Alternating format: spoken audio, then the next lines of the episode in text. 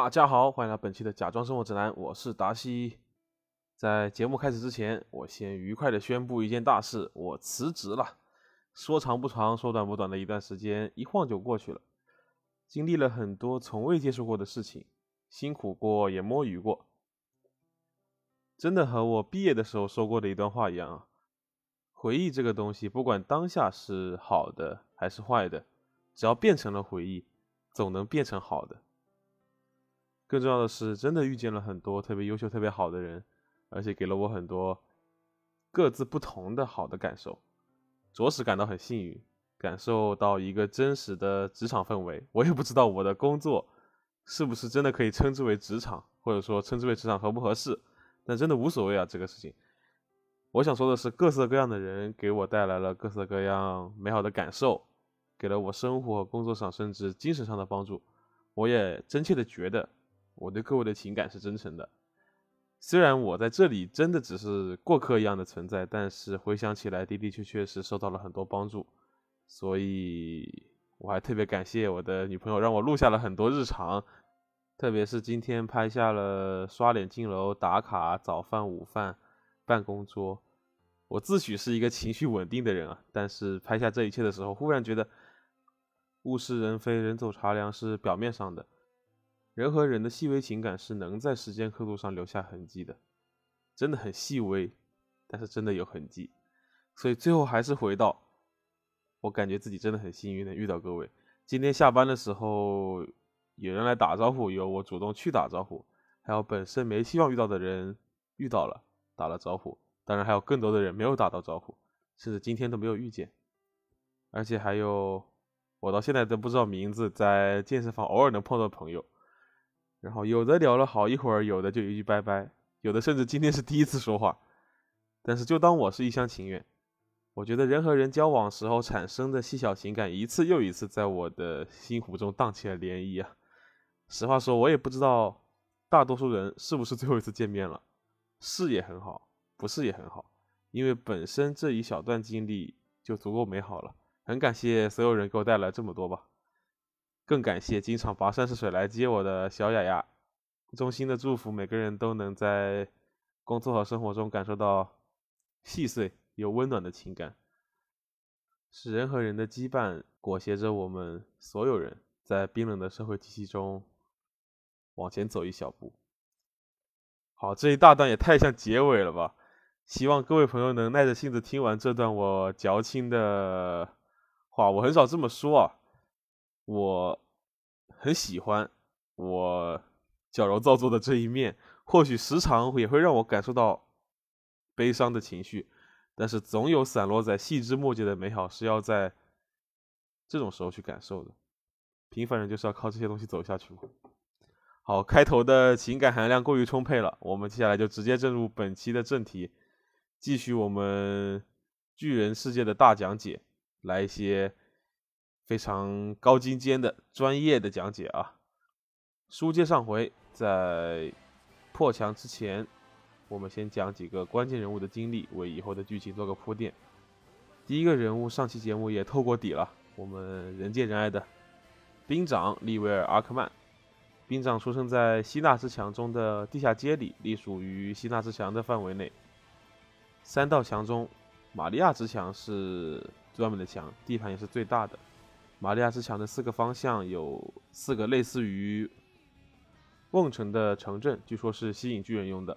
在这里生活的平民会有补贴。最南方的瓮城就是艾伦的故乡西干西纳区，其次是罗塞之墙，最后是希纳之墙。墙内的制度和社会模式也是一个非常值得研究的话题啊！这里我就长话短说，希腊之墙中住的都是王国贵族，简称皇亲国戚。管理的非常严格，而且这里的居住权是非常难以获得的。宪兵团团长奈尔可以说是墙内的军方属于第一阵营的高官了，但是即使是他也没有资格获得在希纳之墙内的居住权，更不要说居住在地下街的兵长等人了。三道墙管理森严，出入不同的地区需要通行证，这个在阿尼的外传里有所体现啊。呃，地下街大家可以理解为。贫民窟这样一个概念，类似于巴西贫民窟的模式，充满了孤儿、穷人、病人、毒品，还有黑帮。在地下街，人们可以买到任何想要得到的东西，甚至是军方的立体机动装置。在同一片天空下，地面上是金碧辉煌的贵族天堂，下面是命如草芥的穷人地狱，可以说相当讽刺了。墙内的社会有报社，有商会，大概是欧洲中世纪的模样。军队独立，却并不属于贵族，这一点和我们的世界完全相反。可能是因为墙内有巨人，所以，所以贵族不需要军队的控制权，也因此在王政篇，团长等人可以成功的进行没有硝烟的政变。墙壁内的王是个傀儡，真正的统治者是雷斯家族，就是弗里兹王，一四五的后代，目前是罗德雷斯他的女儿掌握着始祖巨人。兵长外传无悔的选择里记载。根据史料记载，人类有段时间曾考量过移居地下，以躲避巨人的袭击，但结果迁徙终止，残留的建筑物废墟成了平民和犯罪者的栖息地。利维尔的母亲是阿克曼血统，是地下界的一名妓女，在利维尔出生后就因病去世了。在利维尔将要饿死的时候，利维尔的舅舅出现了，就是肯尼·阿克曼。肯尼给了利维尔食物，教会了利维尔使用刀具。这个时候，我们可以合理的推测，在这个期间，利维尔的奥克曼血统觉醒了。在肯尼看到利维尔在闹市里狠狠地教训了一个胖子的时候，肯尼离开了利维尔。也许是他觉得他可以交给利维尔的东西都已经交完了。多年以后，利维尔询问肯尼当年为什么要离开他，肯尼说：“我不觉得自己可以成为一个父亲的角色。”在地下街，兵长的战斗力是显而易见的，很快就混得如鱼得水。也许是兵长对于回到地面上生活有所向往，又讨厌这肮脏的地下街，所以他有着很严重的洁癖。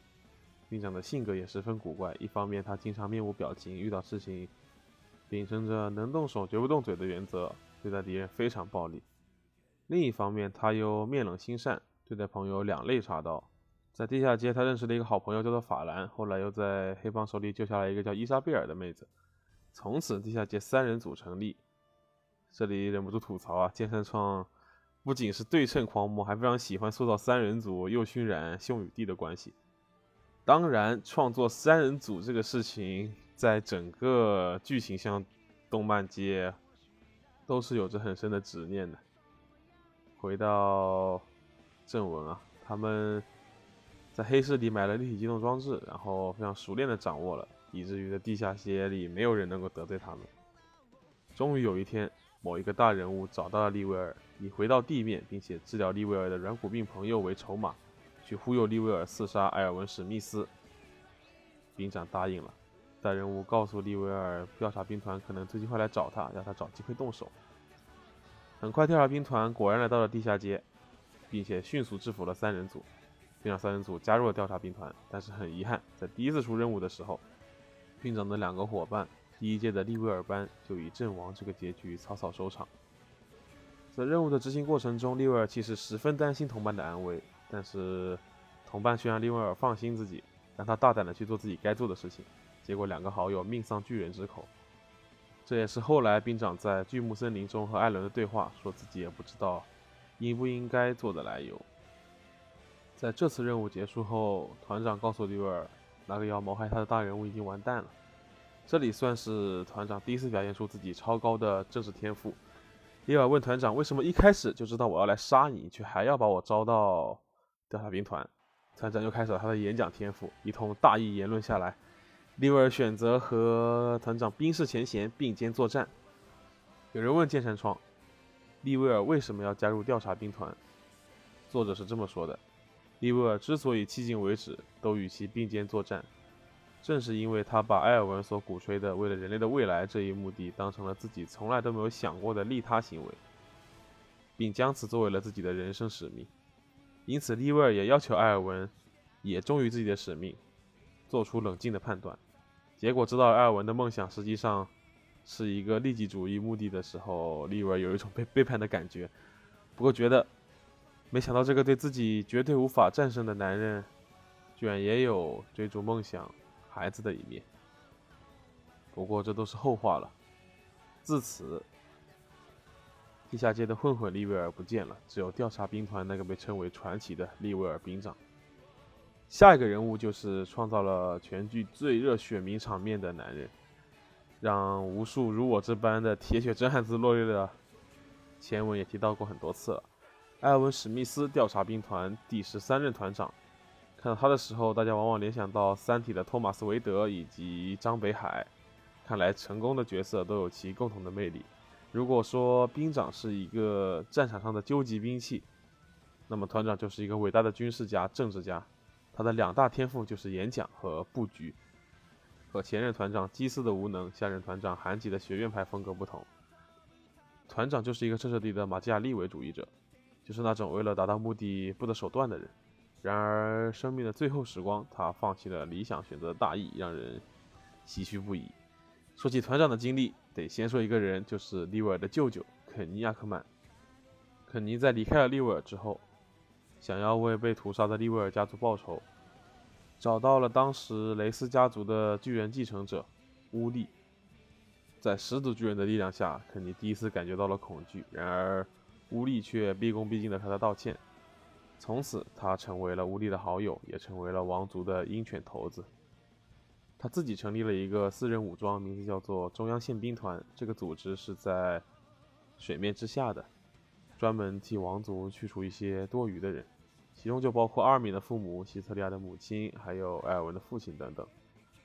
埃尔文的父亲是一名教师，在一次讲历史的课上，埃尔文向父亲提问。为什么书上的话不严谨？为什么是一百年前出现了巨人？墙外的人类都灭绝了，而不是墙外的人类可能已经灭绝了。埃尔文的父亲制止了他的提问。晚上回到家里，埃尔文说了一些关于巨人的秘密的假设。在第二天，埃尔文把这些假设和同学们分享，却被中央宪兵团的人偷听到了。然后当天晚上，父亲就没有再回家。后来，因为父亲因为所谓意外。死于非命了。自此，团长的心中有了一个超越一切的梦想，想要知道这个世界的真相。带着对父亲的愧疚，他加入了调查兵团，接替了基斯的团长之位，挖掘了利威尔，发明了探索阵型，大大的减少了调查兵团的伤亡。自此，一代枭雄出现了。介绍了这两个关键人物，线性的世界线就初见端倪了。这两个人物也给。这部本身就剧情非常精彩的作品，增添了大量的个人魅力。我们回到时间线上，破墙前夕的马来仍旧处于世界的霸主地位。在这一届的战士候补中有七位优秀的孩子，分别是吉克、皮克、马赛、波尔克兄弟、莱纳、阿尼。其中莱纳选手是七个人中的吊车尾。莱纳这个人啊，作为晋级的巨人中塑造的非常成功的一个角色。在马来时期是非常激进的，他有一个非常悲催的童年，父亲是一个马来人，母亲是埃尔迪亚人，他的出生纯属是个意外，他的父亲根本就不认他，他的母亲只想成为荣誉马来人，过上好日子，疯狂的给莱纳洗脑，后来是给贾碧洗脑，所以莱纳从小就天真的认为，成为了战士，成为了荣誉马来人，就能和爸爸妈妈三人一起生活。为此，他玩命的讨好马来，甚至在和布尔克争吵的时候，还要给布尔克扣上埃尔迪亚父权派的帽子。莱纳和布尔克的关系就很像前期的艾伦和让，谁也不服谁。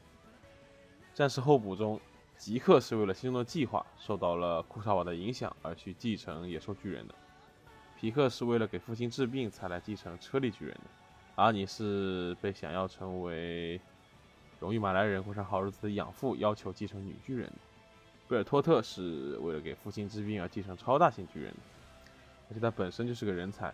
正常人第一次变身为巨人的时候都会暴走，但是他没有，第一次就熟练掌握了超大型巨人。马赛继承了恶之巨人，但是他不想弟弟早死，所以他和马来方经常夸赞莱纳，贬低布尔克。最后，莱纳如愿以偿的继承了铠之巨人。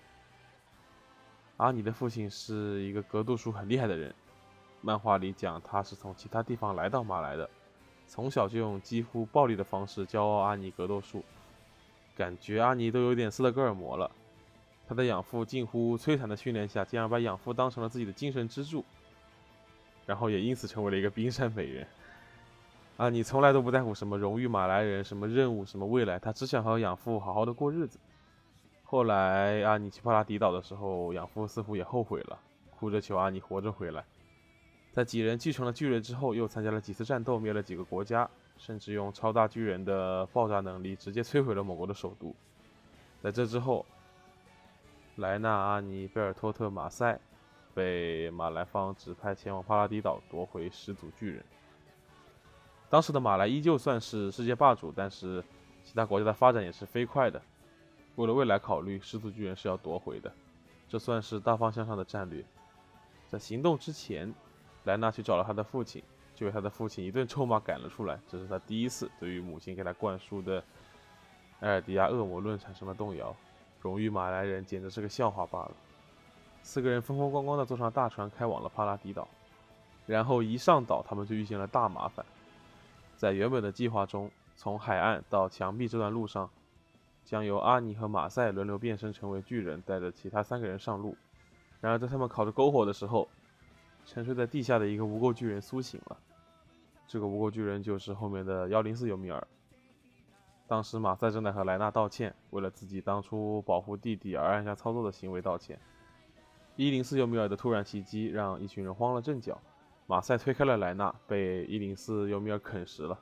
而这个时候的莱纳却转头就跑。莱纳跑了很久才停了下来，他开始恐慌，因为计划没有实行，就因为自己导致马来失去了一个巨人。更何况马赛还是这次行动的指挥，自己这责任可太大了。这个时候，阿尼和贝尔托特也赶到了现场。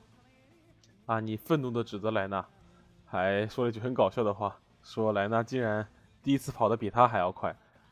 阿尼表示回到马来，莱纳不同意。贝尔托特建议回去回收恶之巨人，也被莱纳否定了。阿尼气得对莱纳的脑袋一顿猛踢，莱纳倒在地上，满头都是血。在阿尼准备回到岸边的时候，莱纳悄无声息地站了起来，他勒住阿尼的脖子，让他都喘不上气来。他说：“如果你们需要马赛，那就让我成为马赛吧。”这大概是莱纳精分之路的起点吧。阿尼妥协了之后。阿尼变身成为女巨人，带着莱纳和贝尔托特一路狂奔到玛利亚城墙。到达的时候，阿尼的体力已经透支了，结束了变身就昏了过去。在靠近城墙之前，他通过吼叫吸引了无数的无垢巨人。贝尔托特变身成为超大巨人，踢破西干西纳区的城门。莱纳变身凯之巨人，撞开了玛利亚之墙的城门。这里有一个细节伏笔，在贝尔托特变为人形的时候，他看到了骑行种戴娜和他擦身而过，无视了他。莱纳搂住贝尔托特和阿尼的肩膀，给他们打气。然而镜头一转，在不远处，刚刚失去故乡的艾伦、三笠、阿尔米在交谈着。居然年八四五年，玛利亚城墙失守。同时还有一个人，就是西斯塔利亚，还在农场里干活呢。每天面对的就是牲畜、庄稼，冲他扔石头的小男孩，还有不和他说一句话的母亲阿尔玛。西斯特利亚的母亲很喜欢看书，于是西斯特利亚也看书。他看到了很多书上记录了母亲是很温柔的，但他的妈妈是冷漠的。于是有一次，他想要和妈妈亲近，他扑过去和妈妈撒娇，却被妈妈一把推开了。妈妈忌讳地冲他吼叫：“离我远点！要是我有勇气，有勇气。”对于妈妈的惊恐，希特利亚却很高兴，因为妈妈终于理他了。在农场的时候，有一个大姐姐经常来看他。大姐姐的眼睛非常漂亮，大姐姐教他读书写字，两个人聊得很开心。可是希特利亚每次见面后都会把大姐姐忘记掉。希斯特利亚的妈妈经常大半夜打扮的花枝招展，然后乘坐一辆漂亮的马车离开，黎明时分再回来。直到某一天，一个胖子来到他家，说自己是希特利亚的父亲，要接他们母女走。却被一个戴着礼帽的家伙拦住了。这个人杀了他的母亲，还要杀了希特利亚。希斯特利亚的母亲临死前疯狂地喊着不认识希斯特利亚，然而没有任何用。在这个戴着礼帽的混球拎着刀不怀好意地走向希斯特利亚时，被这个自称是他的父亲叫雷斯的家伙拦住了。他提了一个建议，让希斯特利亚改名，离开这里，远走他乡，以求饶他一命。戴礼帽的家伙同意了。于是，希斯特利亚改名为赫里斯塔，加入了1047新兵。他不知道的是，因为他的原因，另一个女孩也选择了加入1047新兵。这个女孩叫做尤米尔，104尤米尔。而墙内的格丽莎一家在墙内平静地生活了十年，期间，艾伦在九岁的时候救了三丽。某天，三个强盗来到了三丽家，杀害了三丽的父母。碰巧当天，艾伦也来了三丽家。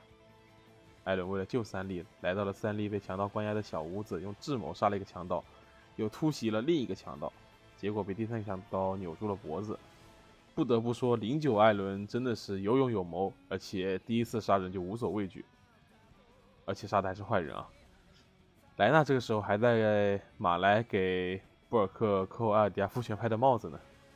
在艾伦的嘶吼中，三笠觉醒了自己的血统，救下了艾伦。就在那天，格丽莎收养了三笠，艾伦亲手给他戴上了对他最最重要，也是最后也是在结局中非常重要的著名道具——红围巾。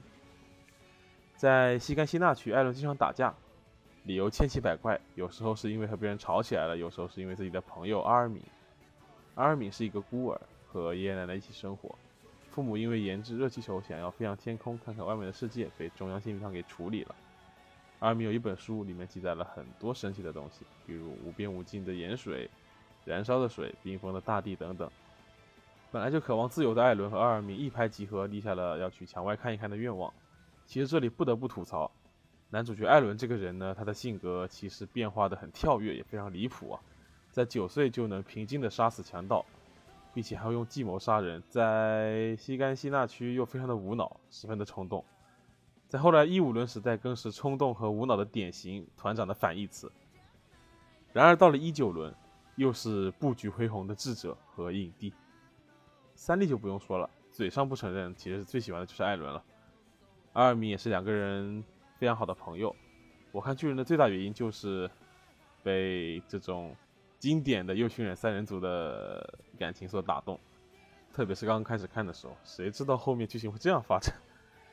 艾伦的梦想是加入调查兵团，因为调查兵团是和巨人作战的。在艾伦自己的认知里，活在墙里的人们和牲畜是没有任何区别的。这个观点三笠是不赞同的，还和艾伦的母亲说了艾伦的想法。艾伦被母亲好一顿训斥，但是父亲却没有表态，只是说自己要办事。回来之后会给艾伦看他一直想要知道的关于地下室的秘密。在破墙前夕，艾伦砍柴时摸鱼睡着了，醒来后问三笠为什么头发长了。这段剧情可能是晋级的巨人的能力，他看到了未来的记忆碎片。艾伦和三笠回去的途中遇到了驻扎兵团的汉尼斯大叔，汉尼斯大叔被格丽莎救过一命，所以对艾伦也很宠爱，就开艾伦的玩笑。艾伦却指责他只会喝酒，根本不做事。这里可以看出，一五人的情商低是从小自带的。醒来之后，他看到了铩羽而归的调查兵团，当时还是基斯当团长。艾尔文看到了艾伦，别扭的扭过了头。调查兵团的氛围很悲伤。一位老婆婆寻找自己的儿子，基斯却只递过来一只胳膊。老婆失声问道：“自己的儿子为了人类做了贡献吗？”基斯痛苦地说：“没有。”这次调查依旧是一无所获。众人的嘘声和愤怒的喊叫声里，调查兵团死寂的气息和下跪的机器团长非常的刺眼。艾伦冲着一个唱衰调查兵团的大叔扔东西，在被揍之前被三笠拽走了。三笠再次要求他不要加入调查兵团，艾伦坚决不同意，然后回到了家，就发生了三笠揭发他的一幕。在父亲走后，艾伦出门帮阿尔敏打架，本来那群小混混还想连他一起揍的，但是看到了三笠也在，吓得直接跑了。仿佛都是些很日常的东西，然而，就在下一秒，出现了全剧可以说是最出圈的名场面了。城墙上出现了一个红彤彤的大脑袋。那天，人们终于回忆起了被巨人支配的恐惧，大家都被这个巨人给震惊了。阿米的一句台词还是一段时间的流行语呢，就是我刚才说的。那天，人们终于回想起被巨人支配的恐惧，实在是没有想到啊。又讲了一整期，居然只说到了动画剧情里的第一季第一集。但是节目的时长是一定要控制的，在辞职的当天写稿子写到第二天凌晨这件事情本身就很奇幻了，可不能再把我的工作量变大了。所以今天就暂且说到这里，巨人系列也暂时告一段落。毕竟在我们播客界啊，我也是播客界人士了，只要一出现连续剧式的节目，将会在数据上遭遇滑铁卢。就像我们的滑铁卢可能是从收听人数三变成一之类的骤降百分之六十六点七，但是这种潜规则我们还是要遵守的嘛。说起来也是业内人士，不过爱巨人的朋友们不要担心，会把后续的巨人节目排入日程的。毕竟距离艾伦最热爱的东西——自由，还有一万个巨人的长度。然后浅浅预告一下，下期节目将会是一个全新企划，同学们想必都会非常期待，老师想必会非常激烈的感受写稿的淡淡忧伤啊。我们就通过一个首尾呼应，再次感谢雅雅让我进行一次。周年企划，虽然现在我也不知道周年节目到底该说些什么，总不能矫造作一整期吧。还有就是，没想到在今天这个时候，所谓一周年那个 moment 已经过去这么久的时候，要开启周年企划。不过有一位名人曾经跟我说过，周年企划从周年的日子开始企划，也是周年企划嘛。所以，各位朋友，敬请期待《假装生活指南》一周年庆特别节目。今天节目就到这里了，我们下期再见，拜拜。